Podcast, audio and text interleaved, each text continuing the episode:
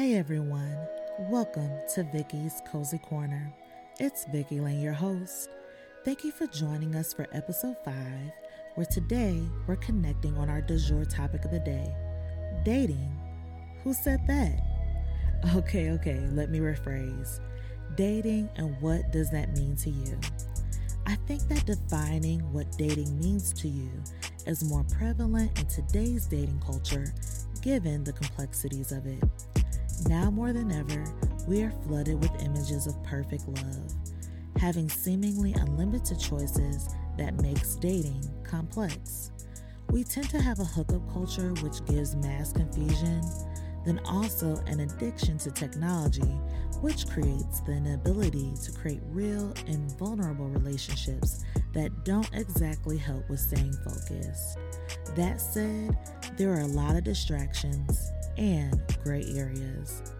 I truly hope this conversation opens up a dialogue about what dating is and how you individually define it and how the person you're interested in defines it as well. Come to find out, my definition is very different as compared to my friends. In reflection, as I look back over my different life stages, from high school to college, my 20s and now 30s, even my own definition has evolved. In my younger years, it went from, I like you, you like me, let's talk for like a week, and then say we're in a relationship a week or two after that. Then to, let's talk and get to know each other for a minute or date, and the ambiguity still hold options open until someone brings up the conversation of exclusivity. Are you all ready to hear how I now personally define dating? Okay, here it goes. There are 4 stages for me personally. There are outings, dating non-monogamously, dating monogamously, and courting.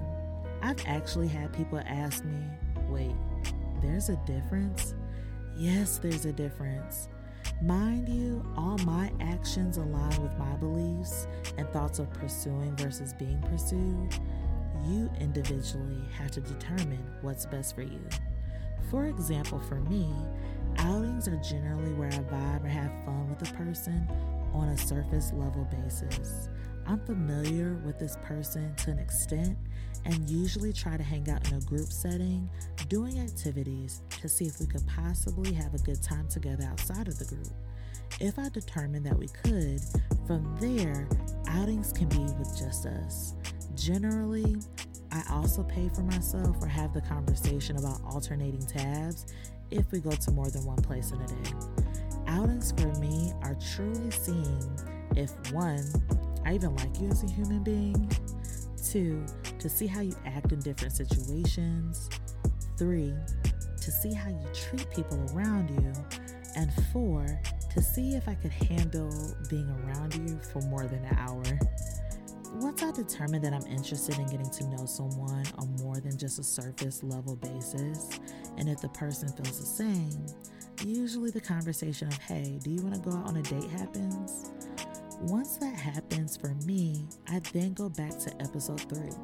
Everything is a conversation and ask the person why they are interested in going out on a date. I personally like to discuss my viewpoints on dating in that combo, which usually has the person asking me, so would you consider this an outing or dating non-monogamously?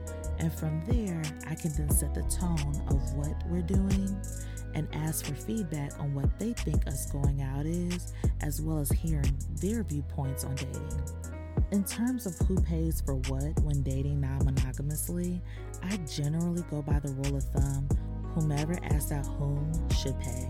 For dating monogamously, for me, this generally means that we are both looking to get to know each other on a quality level, that a conversation about what are we has happened, and that I could envision you possibly being in my life for the long term. For courting, that means again, a conversation has been had about how we envision our individual lives with each other in it, that the alignment of our goals and purpose individually begin to naturally merge, that we are being intentional about our courtship and are both aligned to be married to each other within a certain amount of time.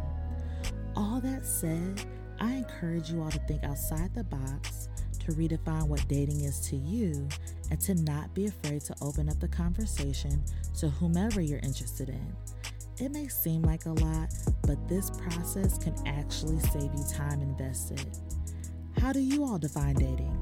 I can't wait to speak to you all next time. Don't forget to review, like, comment, and subscribe. If you would like to discuss further or have any other topics you would like me to talk about, hit me up in my DM. You can find me and follow me on IG at VickyLane5. That's VickyLaine,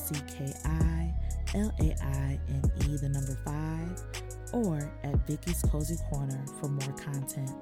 Stay safe, stay blessed, always Vicky Lane.